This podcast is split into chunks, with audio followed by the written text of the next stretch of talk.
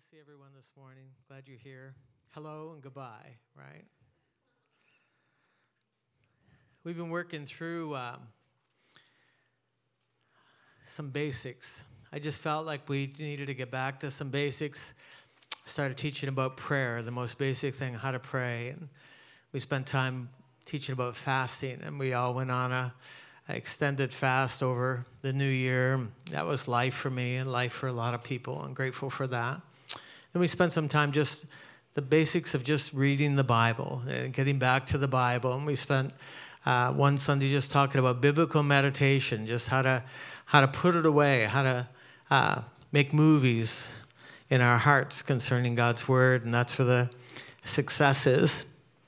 And so I thought I'd just keep going in that vein and uh, share this week, and then when I get back, we'll go, go to work on the last piece of this. There are five basic disciplines in the Christian life. These are not commandments. These are disciplines. These are things you get to do. The first one, of course, we talk about prayer, and then fasting, biblical meditation on God's Word. Uh, giving is a discipline. And uh, this has been an amazing thing to see, the amount of giving that's happened. Every day, every day I get a report of something else that has come our way. A dishwasher just was given to the D H. That's going to make people who do parties there a lot happier. Uh, just, just giving on so many levels. And so it's just wonderful to see Um, without putting pressure on people, just people out of the volition of their own heart, loving to give. And and the fifth discipline is probably the hardest and probably the one, the most, maybe the most important in one sense, that if, if you don't do the fifth one, you'll have a harder time doing the other four. The other four will be like tough sledding. It'd be hard to do. If you get the fifth one down, the other four just become a lot easier. And the, the fifth one, any guesses on what the fifth discipline would be? It's not a commandment, it's a discipline for us as New New Testament believers. Steve, you got an idea what it is? Look, you look like you were going to put your hand up. It wasn't. You were scratching your beard. Anyone else? Fifth one. Turn to Exodus chapter twenty. Let's go to work there. I discovered this discipline really by accident. I wasn't looking for it. I never heard a sermon about it. I had no clue. I was a pastor of my first church. I was about six months into my, my first uh, pastorate. I went home for lunch, went back to my desk at my office on a Monday morning, crisp fall Monday morning. And I sat at my desk, and I began to shuffle paper around, and I and I I I was there. I don't even know how long I was there, maybe a half hour, and and I realized I hadn't accomplished a single thing. All I had done was move things from one pile to another pile to another pile. I had so much work to do. I didn't accomplish anything. And and I found that I was just wound right up. I was just bouncing in my seat. I was uh, full of stress and anxiety. And uh, had just come from lunch, but that didn't seem to solve anything. And and when I appraised what was going on inside of me, I just felt like I was just just wound up, and I'm just moving papers around in a pile and not getting anything done. When I saw my condition, I, I put my head down on my desk and I said, "Jesus, help me. I don't know what's wrong. I don't know what's going on inside of me." It was a new sensation for me. And when I put my head down and I prayed and I said, "Help me," I felt Jesus speaking to me saying, "Go home." I just come from home. He said, "Go home to bed." I have a pretty strong work ethic. The idea of going home in the middle of the day and going home to bed. Heather was at the house. I couldn't explain it to her. I didn't want her to even see me. Uh, but I felt like Jesus was speaking to me. I went home and... Uh, uh, I just felt like uh, a naughty boy. Uh, get, in fact, I even got my kept my clothes on just in case. It just felt so unnatural. And I just I got in bed, and I had no idea why. I'd just been sent home to bed. And uh, and then Heather walked in the bedroom and caught me in the middle of the day, laying in the bed with my clothes on. And she said, "What's what's wrong? What's what are you doing here?" And I said, "The Lord sent me home to go to bed." And she just rolled her eyeballs and, and left the room. Uh, couldn't imagine the Lord saying anything like that. I knew he had spoken to me. I didn't know what was going to happen next. I didn't know if I was in trouble. I didn't know what the remedies were for my condition. And I laid there, and my mind was racing. My heart was racing. I was full of stress, full of anxiety, all wound up. And as I laid there for an hour or so, without hearing anything more, no more instruction or direction, all I could do is just breathe a prayer. God, help me. Figure me out. Help me to understand what's happening to me. And and I felt led to take my Bible, and I opened it to Exodus chapter twenty, right where I had you turn here just now. And if you look at beginning in verse eight, my eyes fell on this verse. Remember the Sabbath day to keep it holy. Six days you shall work and do all your work, but the seventh day is the Sabbath of the Lord your God. In it you shall do no work, you, nor your son, nor your daughter, nor your male servant, nor your female servant, nor your cattle, nor the strangers who are within your gates. For in six days the Lord made the heavens and the earth and the sea and all that uh, is in them, and rested the seventh day. Therefore the Lord blessed the seventh day and hallowed it. Now, I I knew that was in the Bible. I'd read that before. I never read it concerning me, never applied it to my life. There's no revelation attached to it. And even when I read it, I had no idea what the Lord was saying. And so, again, you pray your way through the Bible, and, and now I feel like the Lord's leading me. I feel there's something in this section of Scripture, but I don't know what it is. So I just said, Lord, teach me. Help me to understand. Help me to understand what this is. And the Lord showed me that that uh, right away that the reason we need to take a Sabbath, the, the reason we need to rest, is because he did.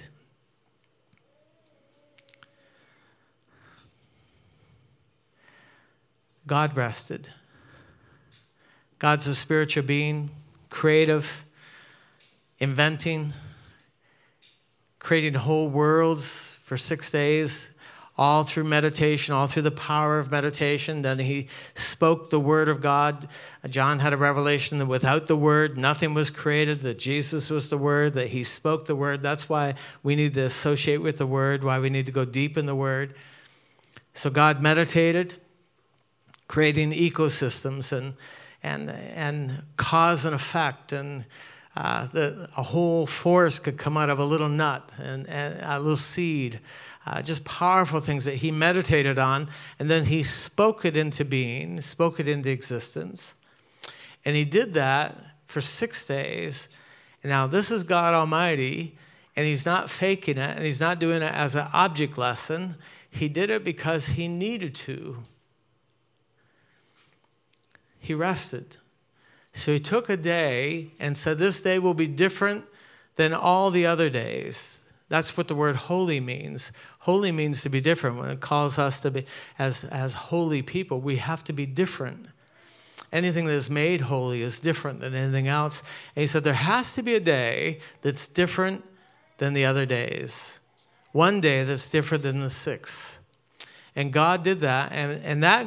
That spoke to me. I never had that thought cross my mind before, that God needed to.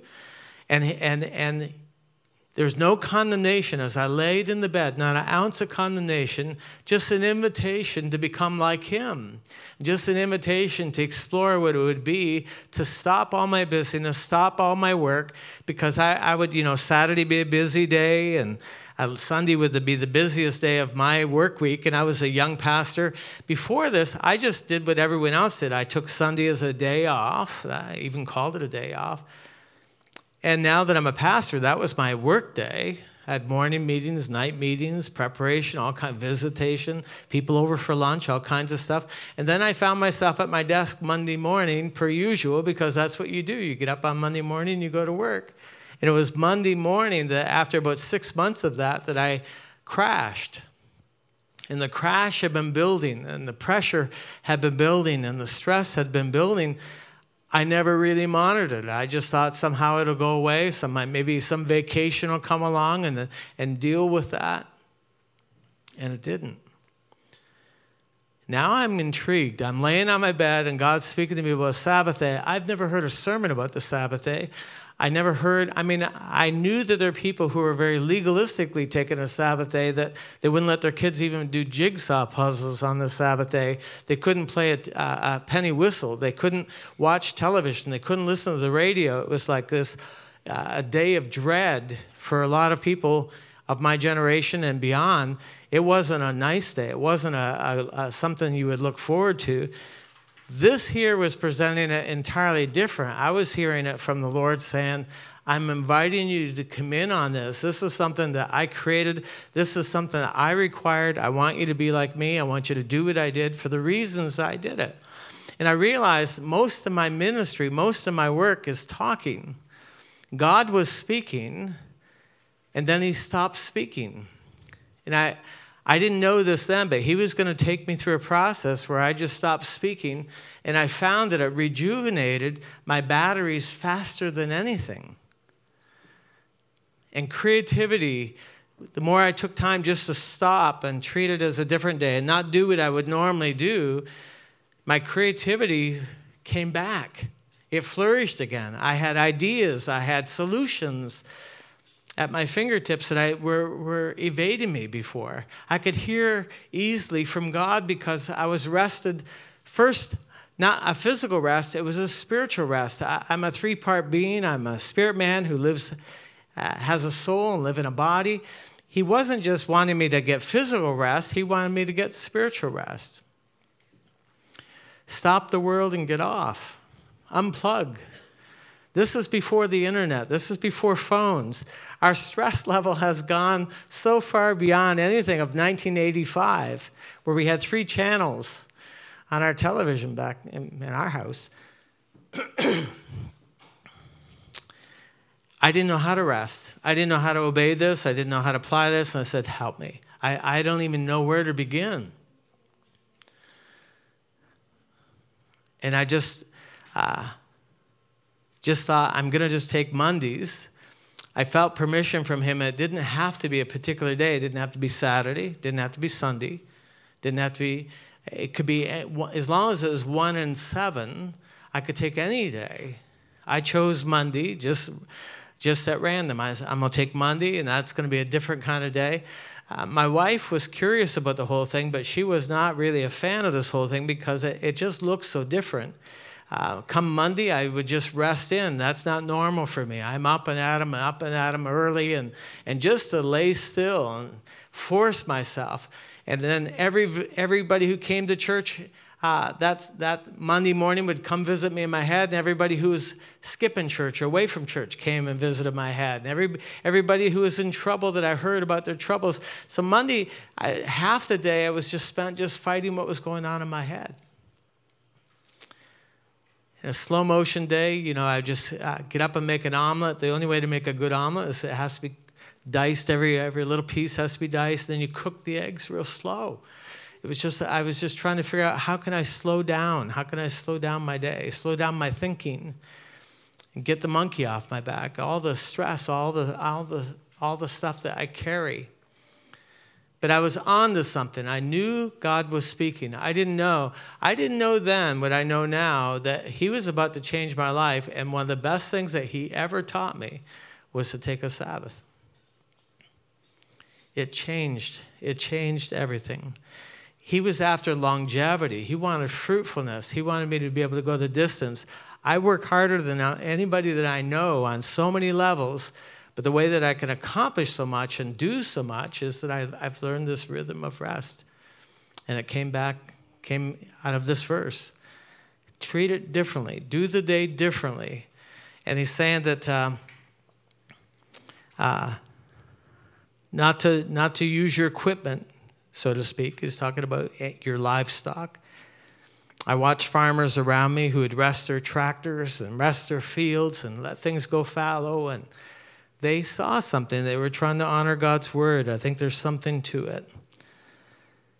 Then this whole thing came to me. How am I going to explain this to anybody? Because this is like an Old Testament commandment. This is one of the Ten Commandments.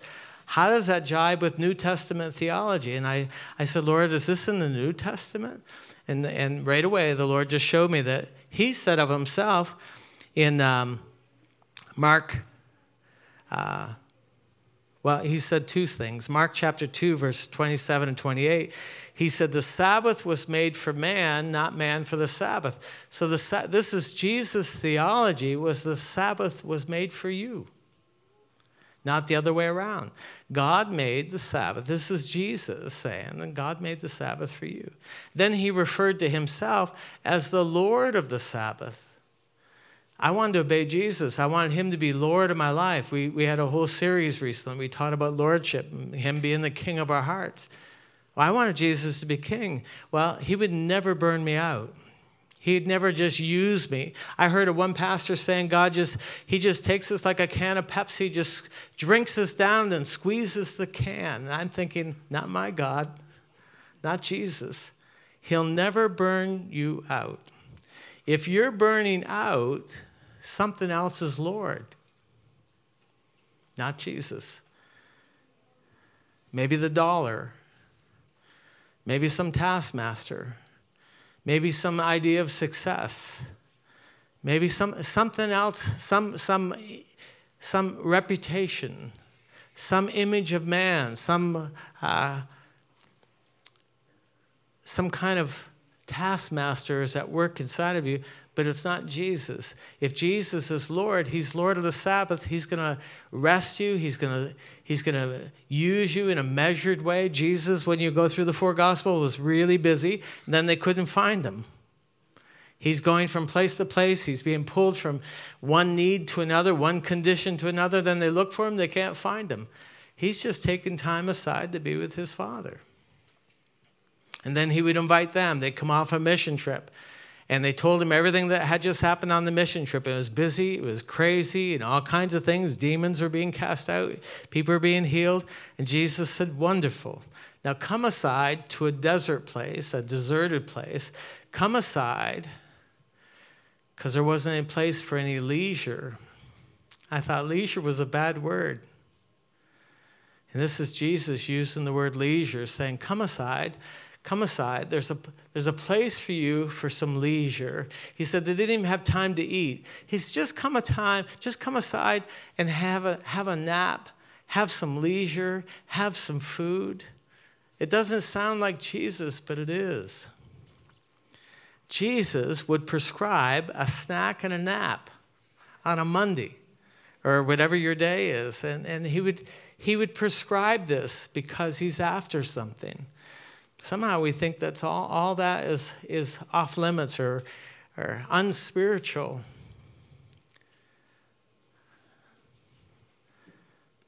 Actually, it's where you'll find your life. The Sabbath day, for half of it for me, is a war in my head of undoing and getting things off and writing. I, I'll just take some of the time and I'll keep a tablet with me and I'll write out everything I have to do and everything that comes to my mind that I'm a super responsible person, so unless I write, once I write it down, and it's off my heart, I'm free from it. And I'll just have to do that part of the part of the morning because it's a battle for me. Then, partway through the day, I start to enter into a rest where I'm feeling rested. And my rest is from the inside out, not physical rest first. I need spiritual rest. Exposing my heart to the Word of God, not to look for sermon material, just to let him feed me. And I'll pick up a different translation, one that I don't normally read out of, a, a Bible that I don't normally read, and I'll or I'll listen to it. These days I'll just listen to uh, whole whole sections of it on my phone, just to expose my heart to the Word of God, just to build myself up. Find some place just to get away and stop. Do some hammock time.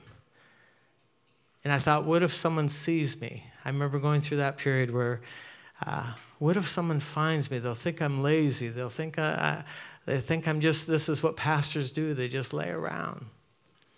I had to work it out. I had to, what Jesus thought of me had to become more important than what anyone else thought of me. I wanted him to become Lord of my life. The thing that cinched it for me was uh, I, I practiced this without telling anybody. I did it for maybe two months where I was just trying to work it out, work it out theologically, work it out experientially, and trying to practice it. And uh, uh, finally, I taught it to my congregation for the first time. I told them this, what I've told you this morning, what God had done. And I said, would you just, would you just not call me on Monday? Would you just not bother me on Monday? Can you just give me a little space? And they said, yeah, we'll do that. We'll we'll provide space for you. We'll just, we'll. And then they, they said, we'll guard your rest. And so every now and again, someone would come out and say, Pastor, are you getting your rest? Are you getting away? Are you taking your time uh, off to be with the Lord? And I thought that was great. And I was trying to get them to enter into it as well, but they were they turned it around on me and were holding me accountable. So my church got on board with it, and we started resting everything. We started resting every program. We had a wonderful small group program. We decided we'd have six weeks of small group, and the seventh week we'll just take off. No one has to be involved. You just stay home, just rest. Because it was such a good thing, we wanted it to have longevity. And we just rested everything. We had a dynamic kids program, and we just said, okay, this week there's nothing on. Just stay home. Just relax. Just be home. Well, we went on the strength of that like twenty some years because it had longevity, it had life in it. We never lost the life. And I think the life came out of finding the rhythm where once people leave something, it's really hard for them to get back in. But if we actually tell them to take the time off, it's different. We rested our small group programs. We rested everything. I think the thing that cinched it for me was a couple months into it, I went to a pastor's meeting.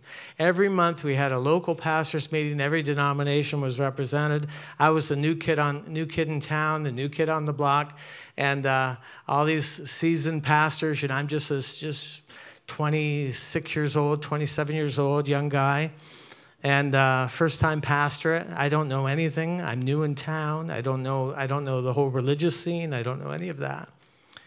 And Um, Our church hosted one of those meetings, and everyone's standing there with their coffee, and and, and I'm just kind of going around listening and meeting people and observing. And one guy, he's talking about having open heart surgery. The other guy's talking about other health issues that is broken. There wasn't one of them that I want, would ever want to have come to my church to preach because they didn't have any spiritual life. There's no dy- no sense of uh, any dynamic, no sense of any kind of uh, passion for the Lord. They were just a group of tired old men. That's how it looked like to me. And they're all talking about their health ailments. They're talking about uh, all the strain that's going on and how stressful the ministry is. And they're uh, drinking uh, all the coffee, you know, just trying to trying to find a... a, a a chemical solution for a spiritual problem. Keep themselves propped up with caffeine. I took it for so long, and finally I, I broke protocol, and I spoke out, and I said, hey, fellas, is there anyone here that takes a Sabbath? And they looked at me like I just swore. Like I just swore in the room. Like, like are you crazy? Take a Sabbath. Of course, everyone takes Sunday. That's the day that's different, but that's that's our busiest work day. Everything builds for us to Sunday. But they looked at me like I, I had two heads, like I just said something just totally ludicrous. And I said, Father, I see it now. I just don't want to become like them. I want to have life. I want to have longevity. I want fruitfulness. I want to have something to give away. And so I redoubled my efforts. I started studying. I started asking other people, what do you do for Sabbath? Sabbath? What are you talking about? Well, do you take a Sabbath? Well, well that's Old Testament. That's that's legally that's legalism kind of stuff. No, no, no. It's in the Bible. I finally, after maybe six years, I met one guy who honored a Sabbath and took time off and, and would uh, uh, get into a pattern of taking three months and get away and And, and completely be renewed. And we've we tapped into something. We tapped into something wonderful. In the Old Testament, if you go with me to Isaiah fifty-eight, what had happened was God intended the Sabbath to be this beautiful experience, this gift to his people, something that no other nation around them had. Uh, they're the only people in the world, and I'll be in India next week. They don't have a Sabbath. They don't have it. They don't have any concept of that. They just work uh, seven days a week, and, and they'll work all day and then go home, and you'll see them. You can look through their houses because there's no windows and often no doors, and you'll see them sitting around their tables at night with coal oil lamps, sewing and running their sewing machine or doing some other kind of home industry. They just work, work, work, work, work, and it doesn't produce anything. And, and Israel had gotten off track where they were keeping the Sabbath, even to the point they'd kill you if you didn't keep the Sabbath.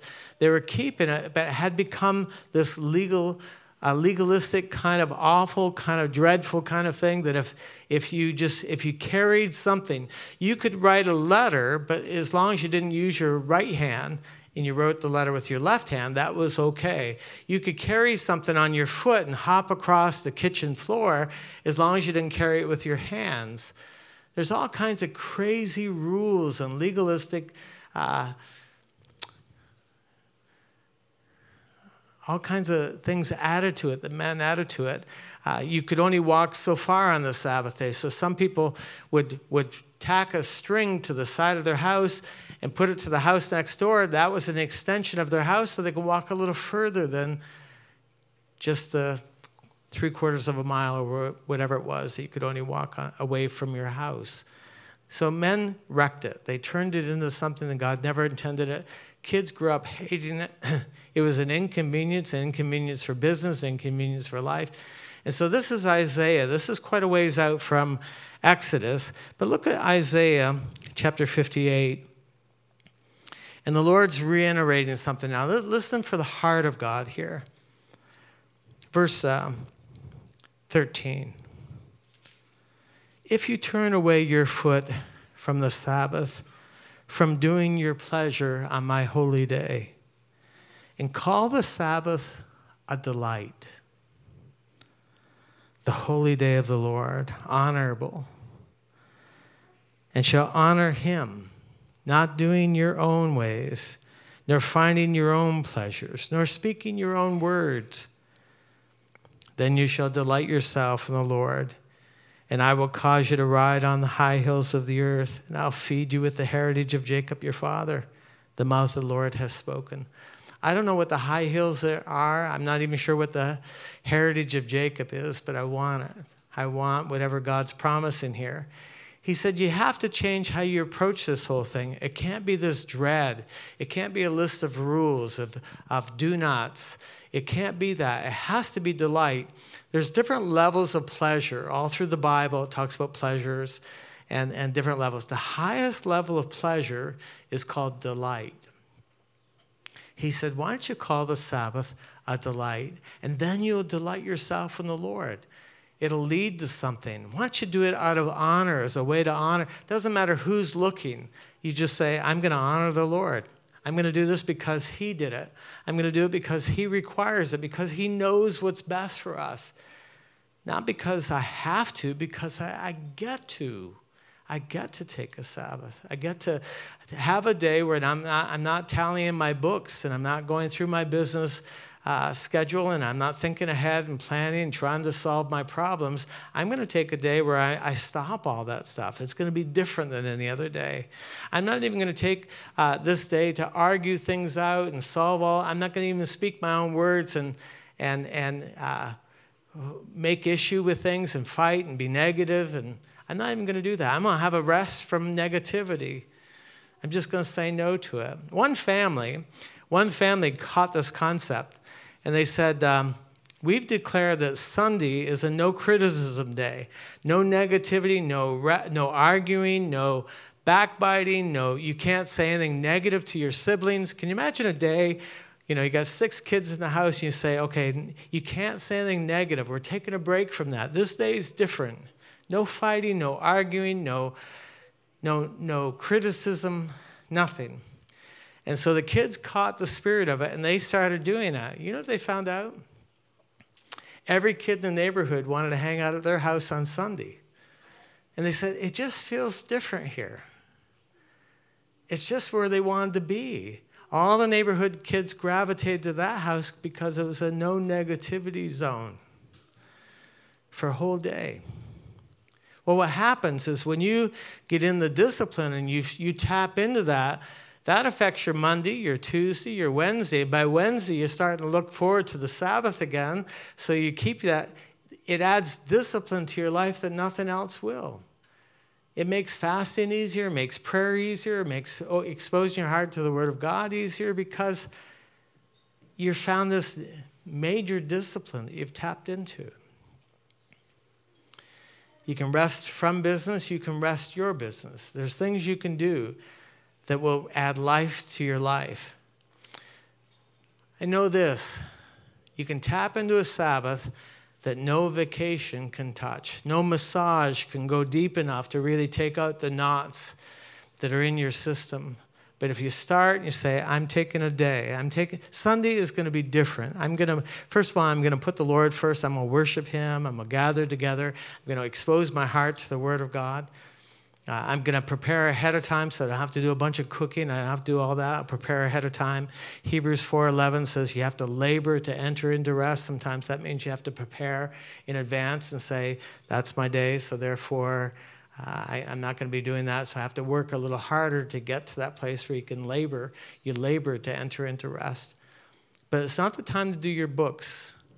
It's not the time to do your bookkeeping and become stressful about the bottom, bottom dollar, the Uh, bottom line, it's not a day to solve your problems. It's not a day to lay on the bed and argue with your wife and try to solve the household problems. Just say, that'll, that'll have to wait. Today's a day that we just rest. In the Jewish community, oftentimes what would happen is the, the father would get up. And the mom had prepared ahead of time a special meal, and so they have food that's different than any other day. It's it's food that's just for that day. And then the dad gets up and he goes around the table and he lays hands on each one of his kids and pronounces a blessing, saying good, speaking good things over them, reminding them of what what's in them and their potential. And boy, you can't do that. You can't do that and not have life. You can't do that. You imagine he, your kids hearing every week, Dad's blessing. Dad praying, praying aloud. Bring your wife close to her. I'll tell you what Heather loves. It's one thing for her to hear me pray. It's another thing that for me to pull her close to, to me, and I'll pray in her ear all the things that I love about her and all the things that I see and all the things that I, I admire and I respect and all the things that I want God to do in her. And you can't do that. You can't do that and not feel beloved and feel valued and feel cherished. It just has to be a different kind of day where we break our patterns of what we normally do. That will carry over into the week. That'll carry over. Monday, Tuesday, Wednesday is going to look different because Sunday was different. And if Sunday's a work day for you, some people have to do that. If that's what it is for you, find another day. I experimented with this in those early days because there's no book. I didn't have a pastor I could go to. I didn't have anybody that I could talk to about this because no one knew. I didn't know anybody who knew. And so I would I would uh, work for four days and one take one day off, and it just didn't, that didn't satisfy. I worked one time for nine days and then took one day off. That didn't work. There's something about one and seven. There's something about us, the way we're made, that really it is one and seven. That's as far out as you can go. Seven, taking six days where you're working, and that seventh day, you have to find a rhythm. You have to find a way to do it. It's not a day to start cleaning the house. It's not a day to do spring cleaning. Find some way to do something that's different. I'm not saying you have to lay on the couch. I'm not saying that you have to find just all your time in the hammock reading a book. There's other things you can do, things you don't normally do, and just treat it differently. The, what the New Testament doesn't do, it doesn't tell you how. It doesn't tell you what to do. That comes out of your relationship with him as Lord. That's where you have to find that. You have to find out through relationship. There's not a whole list of rules and do's and don'ts, and the New Testament says, don't do this on the Sabbath. Don't. It doesn't say anything about that. And neither can I. I can't lay down a bunch of rules on you any more than I can on me. I can't put condemnation on you or condemnation on me. And there's times, there's times just uh, tomorrow, uh, tomorrow I'll be traveling, I'll be flying. Uh, there's stress that goes through all the, all the airports and everything that's going on with that. But I got to find a zone. I got to find this place where I just. I don't write. I don't do the things that normally would be considered work. I have to find a way to do that. Amen. A Sabbath will never be convenient. If you wait for a nice time for it to happen, it won't happen. You have to take it. You have to seize it. You have to commit to it on the front end, and then it'll fall into place. He says, he says, if you do this, you'll be able to ride the high hills. I don't know exactly what that looks like. I'm not sure how to interpret that. But I do remember this. Excuse me.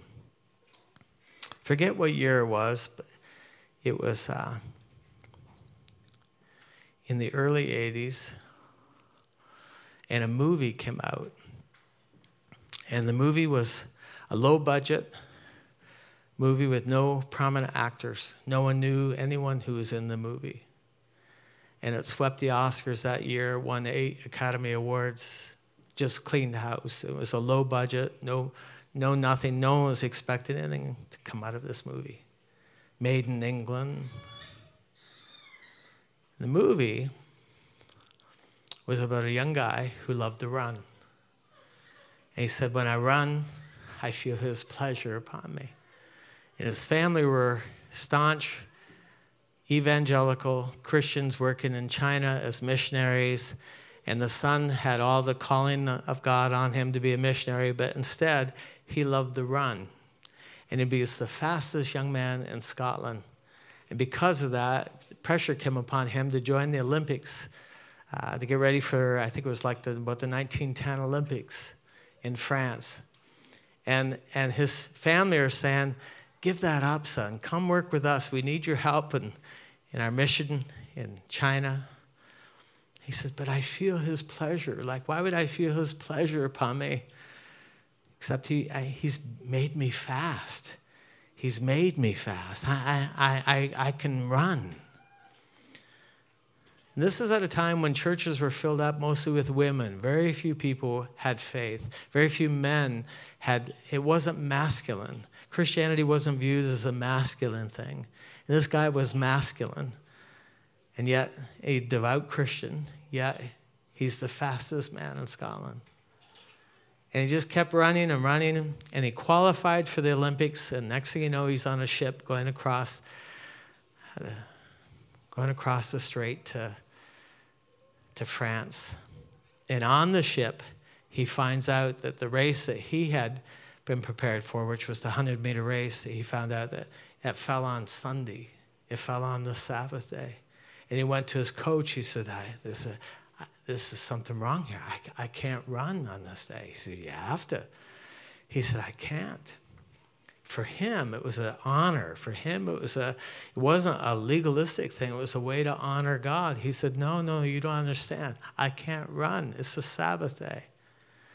When his teammates found out about it, his his name was Mud. They just thought he was just strange. Why wouldn't you? Here it's the honor of a lifetime to run in the Olympics, and here you are bailing on us. You're you're not holding up your end. We want a, a gold. We want to bring back gold medals, and you're not holding up your end. You're the fastest man in Scotland. Here you are bailing on us. In fact, headlines in the newspaper called him a traitor. So there's all this public pressure, all his team pressure. And then the Prince of Wales comes up to him, squeezes his elbow, and says, you know, it would honor the honor the king. You can honor the Lord. You can honor everything by running on the Sabbath day. He said, I can't. You don't understand. Finally, his coach said, let's not put any more pressure on him. What if what makes him fast is the way he honors the Lord? What if that's, what if we he violates that and he can't perform and do anything? He tapped into something, something inside of us that makes us run, that makes us go the distance. There's something honorable about this. So he didn't run. Someone else ran and took his place. And it came up that he could run the four hundred meter. He hadn't prepared for that. He had not tried for that. He had not disciplined himself for that. But an opportunity came that said, you can run this race. And so here he is. He's getting ready. He's got his trowel. He's opening up the ground to get a starting block in place. And someone come up to him and handed him a little piece of paper and handed it to him. And he opened it up and, sa- and it says, it says in the old book, he that honors me will I honor. Well, he ran. He not only won the four hundred, he broke the world record for the four hundred. He became the biggest celebrity of that Olympic.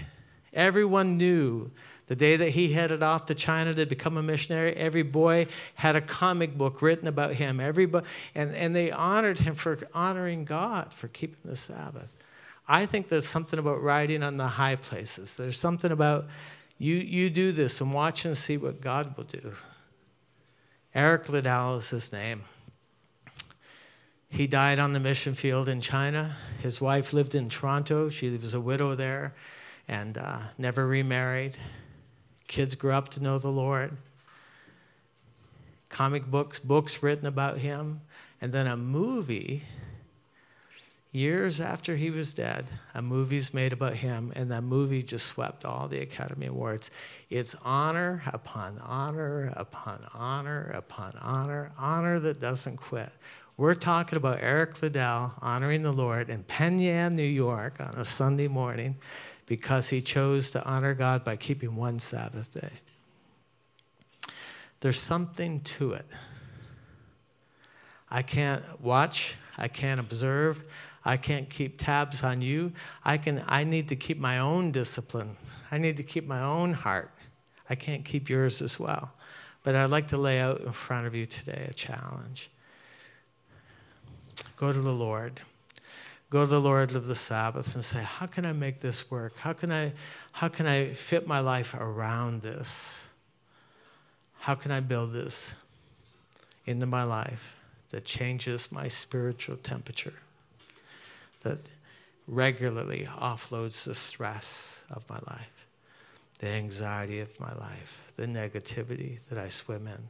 There has to be a way. And moms and dads, there has to be a way for you to create vision in your kids' life that they long for it, that they look forward to it, because it's a day like no other day. It's a special day. It's a holy day. It's a high and holy day that honors the Lord, and only you can create that vision for your kids. Don't make it a negativity that they can't do certain things that they, they that they, after a while, they just resent that day. We built it wrong. We built it wrong for the longest time. It has to be a delight, first in us, and then it'll be a delight for them. Amen. Let's stand together.